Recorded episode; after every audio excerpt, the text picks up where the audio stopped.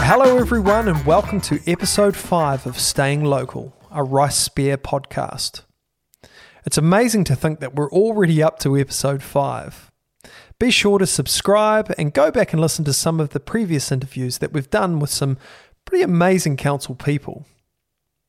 Hopefully, you're all enjoying a bit of a return to reality now that we're out of lockdown. I, for one, thoroughly enjoyed grabbing a coffee, a sit down one, with the family over the weekend. The Rice Speir team is back in the office on Monday, the 18th of May. So, for those of you in Auckland, I'm looking forward to seeing you around the traps.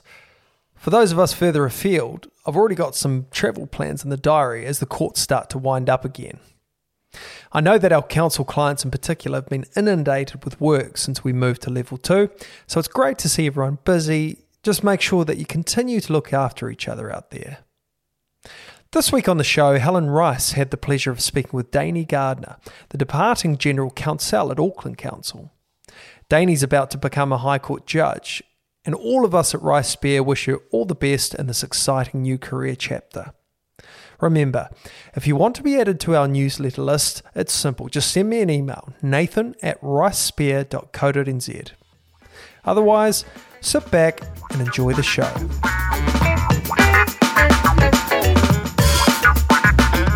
Hi, Jamie. Welcome to the show and thank you so much for coming on board. It's a pleasure to have you on our podcast. Hi, Helen. Thanks for having me. Oops. Really good of you to do this. So, your current role is General Counsel at Auckland Council, and you lead the Legal and Risk Department of Lawyers, Legal Execs, and Risk Practitioners. That's right. Are, so, how many are in the department? Um, well, we've got uh, 67 people in my department. So we have 54 lawyers, legal execs, and prosecutors. And then we have our risk and insurance team of eight, and we have some uh, support people that assist us. Wow, Dani, would that be one of the biggest in house legal teams in New Zealand? I think so. I think it is. And it sounds. Uh, it sounds really big, and it is, but uh, we we also advise the uh, three of the council's uh, big CCOs as well, mm-hmm. so Panuku uh, and RFA and ATEED, and we do just this enormous range of work, um, everything from you know regulatory prosecutions and enforcement uh, through to property and commercial and infrastructure stuff and you know civil litigation public law health and safety. So it's a really uh, diverse practice if you like. It's almost like a sort of a middle-sized law firm within auckland council so with the structure with that do you is it set up like many departments within the like a like a law firm. So you would you have like a head of head of civil and a head of regulatory and a head of public law? Is that how it's structured? Yes, so there's myself, and then I have we have four legal teams. So we have a public law team, a regulatory and enforcement team, a project and transactions team, and a litigation and disputes team. And each of those teams have a manager, and that that manager is themselves, you know, a practicing lawyer. Uh, and um, within the teams, then there is we sort of have we have principal solicitors, senior solicitors, and solicitors, and then of course we have a risk and insurance team with risk practitioners. Wow, so it'll be a busy role as general counsel. So tell me, I'm really interested. You know, how long have you been at Auckland Council, and where did your journey begin at Auckland Council? Uh, so I've been at the council for five years.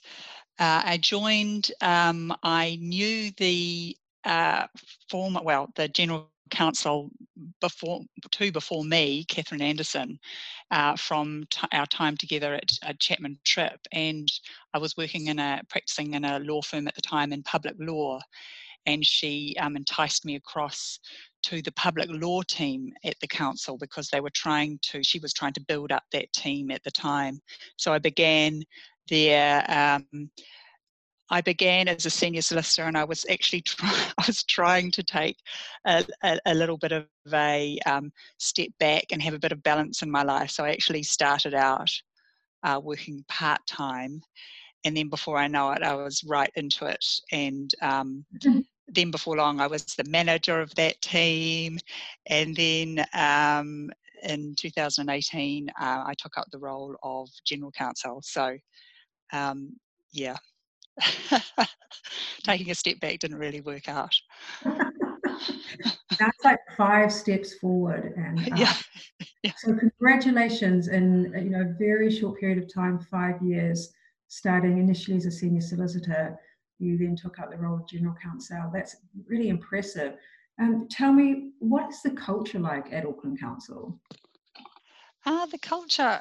I I've really loved the culture. Um, it's it's quite you, you know if you think about what the council does, it you know we have a whole lot of operational people you know rangers and librarians and people who run leisure centres and pools and animal shelters and building inspectors and engineers. And then we have you know more back office people planners and strategic policy people and finance and lawyers and ict so you get this uh, really diverse range of expertise and and i guess backgrounds. Uh, quite a lot of diversity of age and and and ethnicity and culture. And so for me um, you know, having, I guess, before the council worked all of my career in, you know, quite commercially oriented, probably quite conservative, you would say, law firms, reasonably monocultural. For me, uh, that's been really neat and it's kind of been a breath of fresh air and I think it's been really good for me and I've, I've loved that. Um, so there's a diversity and then the other thing uh, I would say about the council there is uh, then this might sound a bit cheesy, but you know, everyone is really quite united and quite passionate about what the council is trying to do and create a great Auckland and the part that they're playing in it. So that gives rise to, yeah, just a, a great feeling of team, of unity, and um, I've really, I've really enjoyed that. And then within the legal um, team, in particular, the legal and risk team, um, the culture is quite it's quite collegial and quite collaborative i would say and a lot of lawyers who join us um, from law firms no offense helen but they, they are quite they, they, quite enjoy um, they quite enjoy that. I don't know why that is. It might be something to do with the fact that we you know we're, we're not beholden to the chargeable unit or budgets or yes or or um, sort of not probably chasing promotion so much and um, so maybe that's something to do with that that collegial environment. And we also try to um, uh, you know I and the the other managers sort of have a firm belief you're at work for so much of your your day and your life it needs to be enjoyable. So we try to keep it kind of light and, and fun. So it's a neat culture. Wow. Is, your, uh, has your, well, are there any spare spaces there? a wonderful culture and something certainly I try to model in our law firm, and you're right that we headbutt into different issues. So we do have, um, you know, chargeable hours and marketing. I imagine there's an abundance of work for your lawyers uh, at Auckland Council, and that abundance of work would lessen, you know, that competitive streak and um, jostling for work, and they just can get on with it. Is that would that be fair? Yeah, I think that's right. There's no competition for work at all. In fact, mm-hmm. we have the reverse problem. We just have too much, and it's a constant battle and discussion point for mm-hmm. us mm-hmm. is how we manage the demand from the organization. I know a lot of in-house teams find this because you know you're sort of so accessible and you're I guess kind of regarded as as free to the organisation. So it does mean that um, the demand on us is seemingly um, endless. Mm-hmm. Um, so no, people are, are, are more sort of trying to turn work away rather than rather than looking for it in an in-house team. I think that's quite common from other um, in-house um, teams and, and general counsel that I've spoken to. So the work that you've been able to carry out yourself in public law and then through your management role have an involvement in, what would be some of your standout moments? Because I know in the last five years, of course, you know, the thing I think about is for Auckland Council is the adoption of the unitary plan. And you know, that was a significant project and process. And I'd be really interested, would that be one of your standout moments? Yeah, I think um, you know there are some really big moments, have been some sort of landmark moments for the council, things like that the unitary plan, um, the adoption of the long-term plan in 2018, uh, introduction of new targeted rates and some of the decisions that the council made uh, around the America's Cup and getting the America's Cup mm-hmm. base going and decisions we made to close big parts of the council's um, park network in the west to deal with kauri dieback.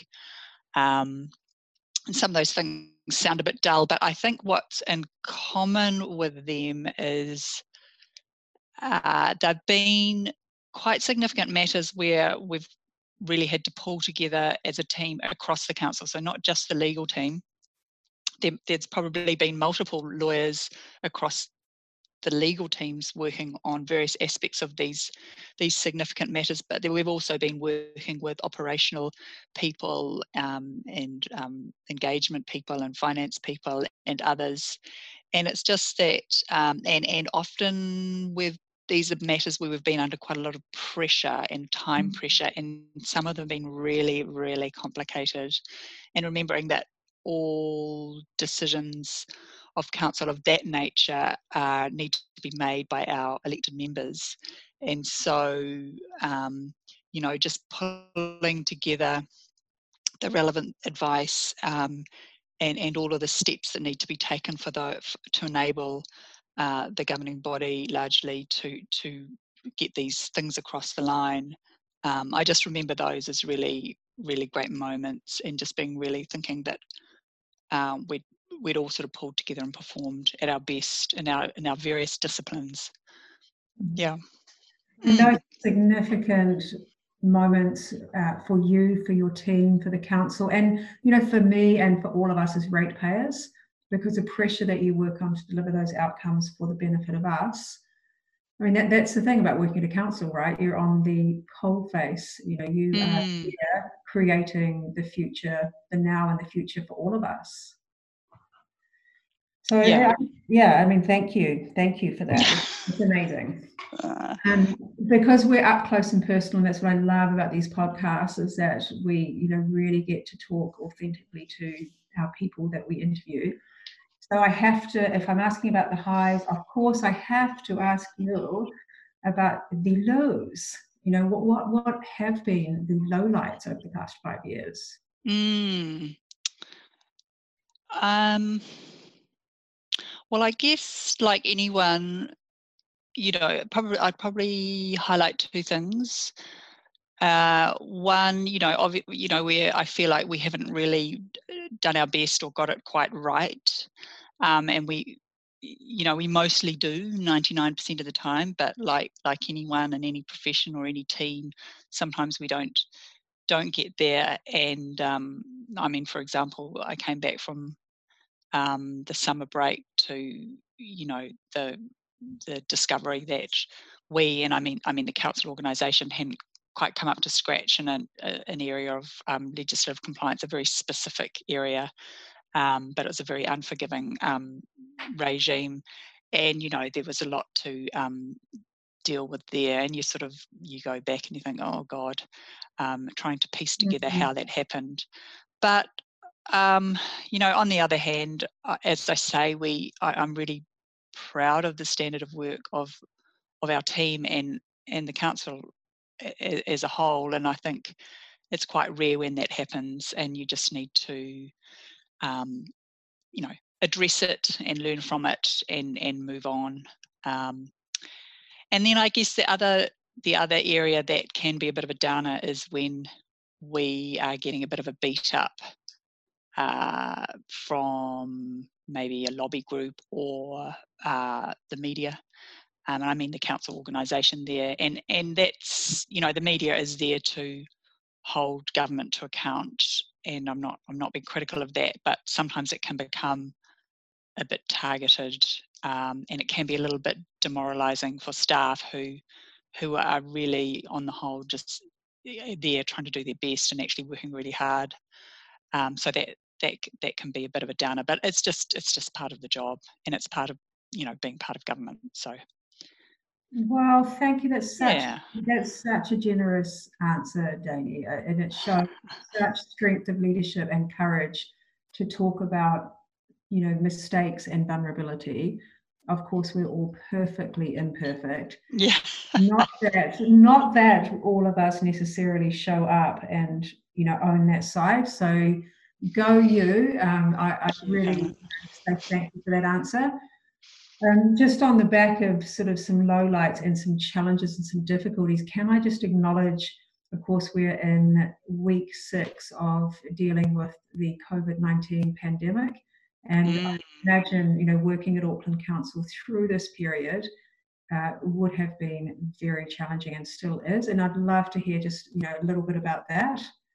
Yeah, yeah. So, well, it's been incredibly intense, and I know it has been for a lot of people. Um, so, sort of three levels to what um, I've had to deal with in um, myself. Um, first of all, you know, just getting um, 67 people, um, so in terms of the department, 67 people working remotely um, within, you know, within a sort of a week uh, and ensuring that, you know, systems were working and people were feeling connected um, and we could carry on uh, doing our work at what actually turned out to be a really busy time for, for the legal and risk teams.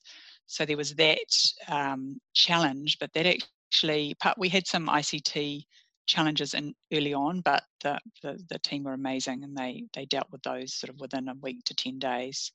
Um, so there was that side of it. Then there we, we did have to deal with um, a lot of, um, as you'll know, Helen, we had to deal with a lot of mm. disrupt legal issues arising out of the disruption and in fact the declaration of the emergency so yes the Auckland um, emergency management um, function was activated, and we had to get to grips with this really unique situation of the declaration of a national emergency where that office was actually operating under the direction of the national controller and the all of government effort, but out of Auckland, it's it's part of Auckland Council.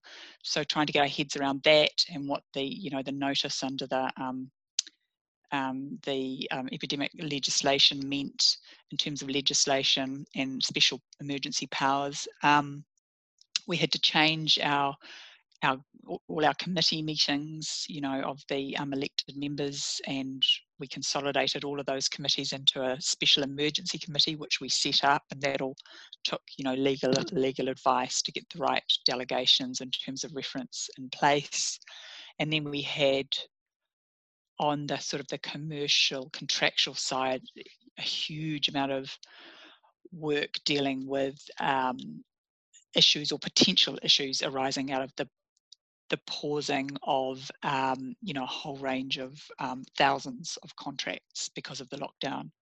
So I can I, I had people in my team saying that they um, you know had never worked there, quite experienced people, sort of in their 40s, mm-hmm. saying they'd never worked so hard in their lives, or their careers as they had in that, particularly that first two weeks. Um, so that was all pretty full on. And then um, because of my um, involvement at the um, executive team level, I've been involved in um, daily um, meetings of the executive team and, you know, quite important decisions needing to be made at pace, especially in that first phase, literally every day. You know things like what deciding what our essential services are in fact so what we're going to keep going and what we what we pause uh, decisions around um, how we uh, manage the um, financial impact So, um, you know, pausing of non-essential spend and things like that. Um, so a lot of activity there. So it was really intense, but I have to say, actually, um, quite quite thrilling as well to have to have lived and worked through that period. And yeah. And um, we're actually taking um, we we you know we are taking some positive learnings out of it. And in fact in the legal um, in, in our department we've set up a wee um, subgroup of of lawyers who um, and we're calling it the never waste a good crisis group. And yeah and what we're what we're doing is looking at just reflecting on actually some of the positive outcomes that have come out of having to work in this way. And things like um, and thinking about how we adopt them and leverage them and potentially make them a more permanent feature of the way we work. And things like um, you know increased collaboration. So we've had you know councils are known for sort of being a bit siloed and and hierarchical and and slow and we have just seen the most amazing collaboration across the council across the council group and, and between councils we've been sharing advice between councils and things like that um, and, and sort of agility and pace. So we're thinking about, well, how do we continue that and not just lapse back into our old way of working? Um, and another thing that has been quite neat is we we found within the legal team um, and the risk team that there were parts of our practice that were really busy. Um, and I mentioned sort of our commercial contractual um, people and also our public law teams were so busy. And then there were other parts that were less so because the parts of council that they serviced had shut down or had slowed down. And so we we uh, took to sort of redeploying people just into into into different areas where they had some experience, but it wasn't really their normal area. And so we just got a little bit more flexible and agile around redeployment of people, and and that's something that um, we've had feedback that people would really like to continue because it actually makes the job more enjoyable and interesting. Um, and then obviously the working remotely and just we want that to be a continuing part of our I keep saying our, but I'm about to leave. But that the culture of the legal and risk team, um, it's it's something we were doing a bit, uh, but you know hadn't completely embraced, and now people are seeing the benefits of it. Some some people um, prefer it more than others, and you know we're probably going to land on a mix of working in the office and working from home, but just that greater support um, and encouragement of being able to work remotely if it suits the individual and it can work in terms of delivery of the legal uh, service, um, we're, we're looking to continue that. That was a very uh, long answer, Helen. Oh no, it's fantastic. I mean, so content rich, but you know, just you pack lots of punches, Dani, and your energy, your enthusiasm, and your passion for the job that you are doing and the initiatives that you are part of and your team is part of and the wider council um, is really impressive. So tell me, I hear that you have resigned from your position as general counsel and will be leaving at the end of May. What is your next chapter? yeah, so I um, I'm very excited. I have been um, appointed to the High Court bench as an associate judge. Mm-hmm. Uh, so an associate judge is a judge with an exclusive um, civil jurisdiction who does uh, a lot of sort of pre-trial interlocutory matters and has jurisdiction over a lot of you know companies companies matters um, and so I'm really uh, looking forward to that actually. It um, it wasn't something that I was um, you know particularly focused on doing but um, it was a real honor to be um, invited and i'm really attracted to um, really attracted to the thought of continuing to i guess serve the public but in a different way and to uh, be able to get back to I guess having the time and the headspace to grapple with some uh, difficult legal issues in a, yeah, a little bit more depth than my um, than my current role allows. So a massive congratulations for that. And for our listeners who are not sure how that appointment process works, judges are appointed by the Governor General on the advice of the Attorney General, who by convention receives advice from the Chief Justice and the Solicitor General. So the invitation to become a judge, uh, Dani, is reflective of your successful legal career. And I did pick up in the press release, uh, Chief Executive Stephen Town of Auckland Council, he said that your appointment is a reflection of the high esteem with which you are held in the legal profession. And I would echo that. And I and I say personally um, from you know our firm Rice Speir, congratulations. It's wonderful to have a female appointed. I think the last uh, female associate judge was appointed 18 years ago. Mm, so didn't know that. Yeah, yes, so to have a female appointed is fantastic, and to have someone of your caliber. So it does bring me on to my next question, and um, which which is, where did you come from? Where, where were you born? How did you, you know, get to where you are? With I know you have three children, um, balancing your legal career. Um, yeah, where, where were you born, and, and how? Yeah. Well, I was actually um, I was actually born in Lumsden in, in Southland. Um, but and, and, I was down there because I was born down there because my father was a ranger um, with uh, the National Parks Network um, at that time. Um, and then, and I'm named after a mountain in um, Fiordland National Park. Mm-hmm. Uh, but then, when um, I think I was about five, we moved all the way to the other end of the country to the Bay of Islands because my uh, father was asked to establish a, um, a new uh, a maritime and um, national and maritime historic park, I think it was called, in the Bay of Islands. So I grew up in the Bay of Islands, lovely in um, in Russell initially, lovely little historic town, very laid back upbringing, and then um, in Opua, which is the equally little place where the car ferry goes from, if you've ever um, been there. Um, and so, yeah, very, very simple um, upbringing, lots of time outdoors, out in the boat uh, with my father and my family.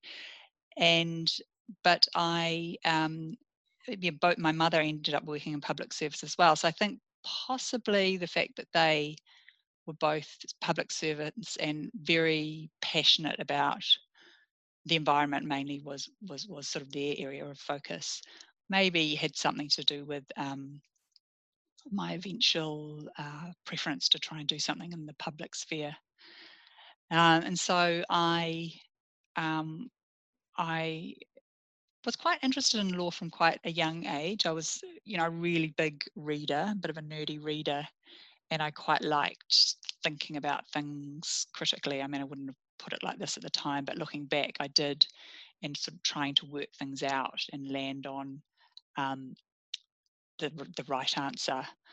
And so uh, when it became time to go to university, I took myself down to Otago um, and did a law degree there uh, and then um, back to Auckland. And I work, uh, my first job was as a summer clerk and a law clerk was in commercial litigation at um, DLA Piper, Phillips Fox as it then was.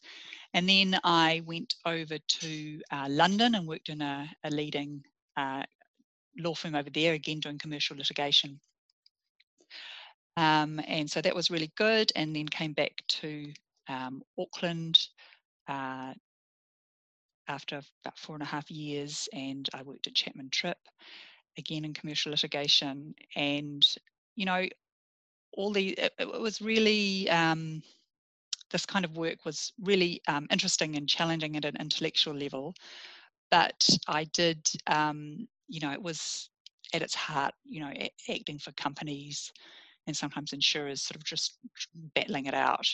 Um, and I, I started to feel that um, I, I just wasn't sure that I was really advancing the world at, at all through this. Um, and so I did some soul searching after I had my third child, and I took a wee break, and I thought, what, what am I going to do? And uh, I decided to test out public law. Um, and I thought it might take me a little bit closer to feeling like I was maybe making a bit of a, an impact on the world in, in, in some way. And so I um, went back to university. I went to Auckland University and I did a master's of um, public law, and um, which was quite a challenge because I had three young children, but absolutely loved that. And I was your typical nerdy adult student in the front of um, the lectures, you know, really um, into it and really enthusiastic. And I do remember sitting in some of those lectures and just thinking, and in particular in international environmental law, one that I um, did, and just just feeling so energized and thinking, wow, this is maybe, you know, maybe this is it, and, and just feeling like, yeah, law could be an instrument for positive change. So I felt that I'd found my my thing, and um, and then I did a couple of years at Chen Palmer, specialist public law firm, um, and then found my way to Auckland Council as, as I described um, through my connection with um, um, the person who was the general counsel at the time and haven't looked back. So it's it's quite the journey and and quite the path. When I did actually pick up that you were from the South Island and Southland because you said early on in this interview we W E E. You said, "Oh yes, it was just a we project," and I I know from my husband being from the South Island too that that's quite the South Island sort of. really? referring to yogurt, which comes in a container. Yeah. What do you call the container? What do I call a container? Yes, of yogurt. A pottle. Haha, I knew it. North Islanders, we call them pots. so there's, there there's, pot, there's pottle, there's crib, and there's wee, and those are the three. Yeah. there you go. so, GPS uh. to your career. It seems like the kind of the perfect, you know, rungs on the ladder and up and up you've gone. Like, did you did you kind of mark it out, or was did you just fall into these opportunities? Because I'm interested in what advice you've got for our listeners on how do we get to where we are destined to be, um, which is in service of, of, of our purpose. Like, how, how did you how did you get? How do you know what steps and what opportunities to take? What's your advice? Uh, look, I have just been sort of a one step at a time sort of a person. I, I guess I've been quite, I, I'd say I've been thoughtfully opportunistic. So I have never had a plan, a life plan, uh, and I've never really known the ultimate destination. But I, I'm just a big believer in um, just experimenting, I guess, and, and trying something out and seeing if it fits and then reflecting on what fits about it or what doesn't, and then using that to guide you in your next move.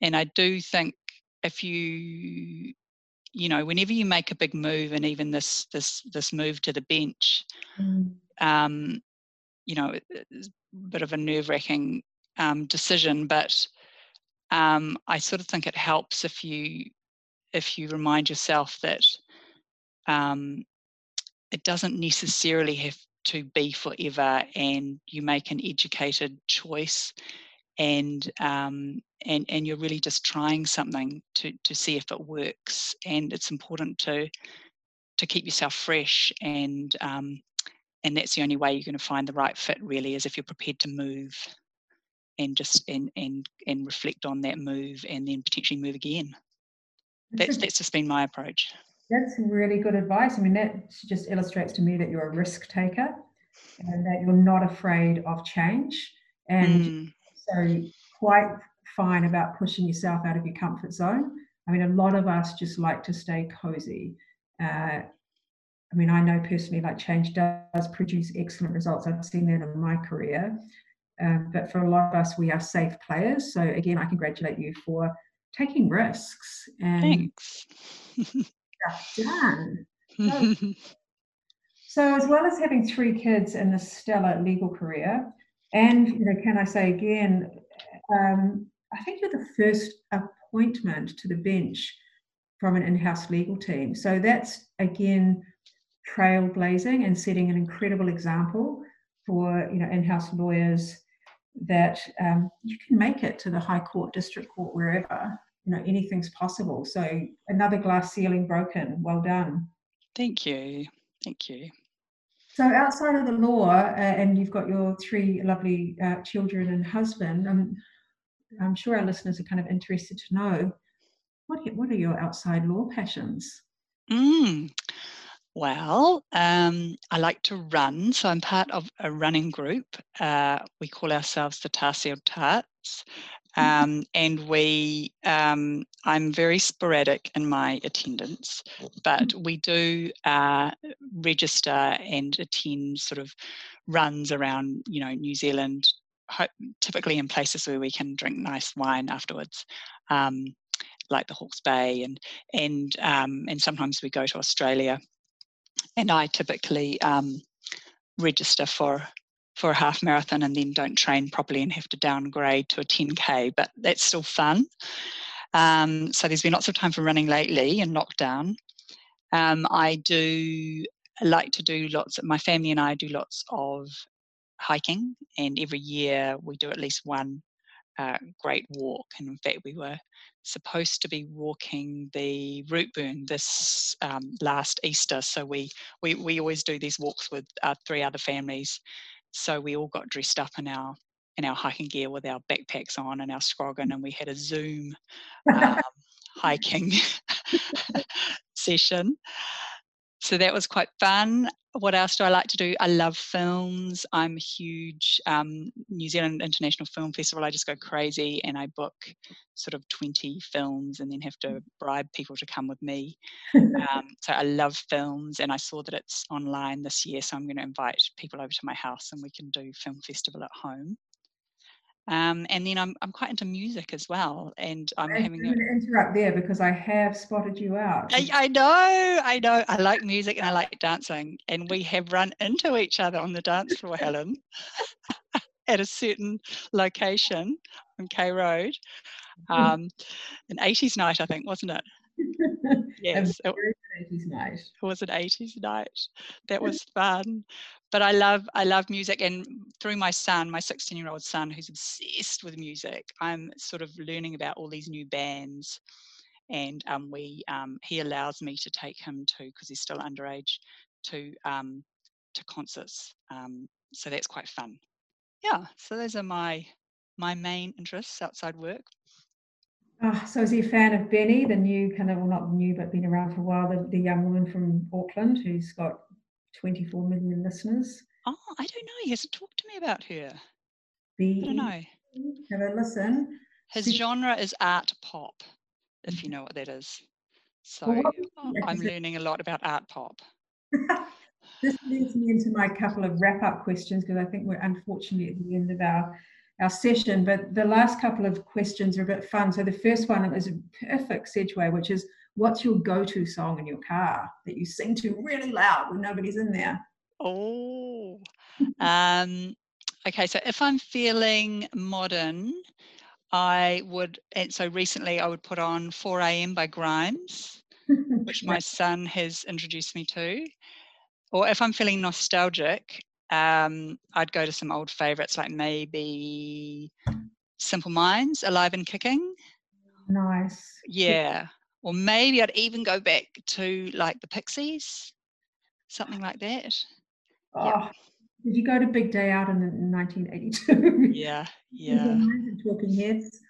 Oh, so good. So good.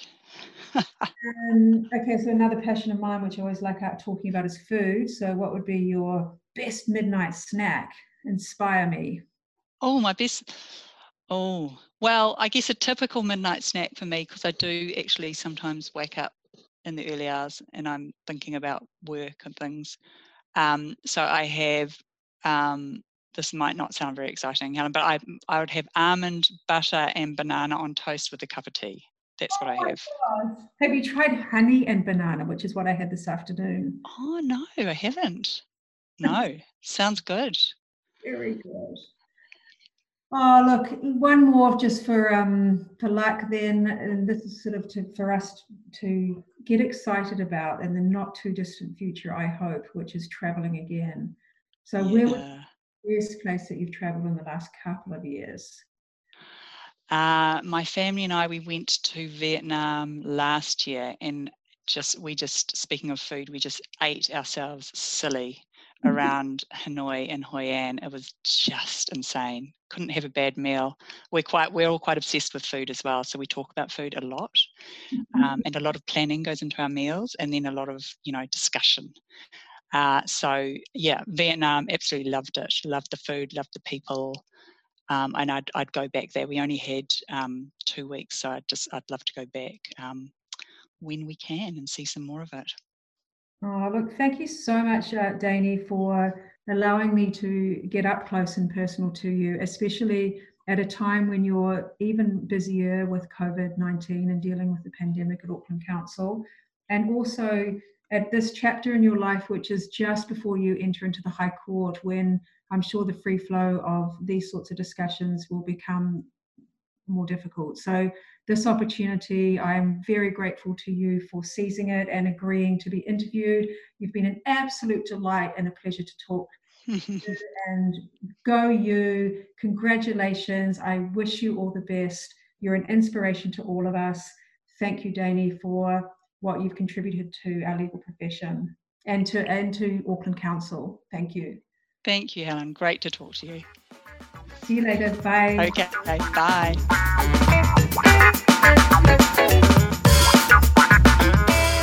Thanks everyone for joining us for episode 5 of Staying Local.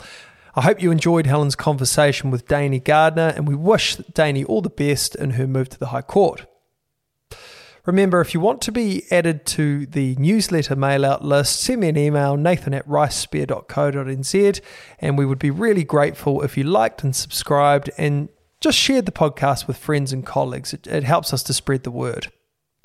Next week on the show, we've got another interesting woman who we will sit down and have a chat with, this time Barbara Mead from Marlborough District Council. But until then, stay safe and enjoy that little bit of freedom.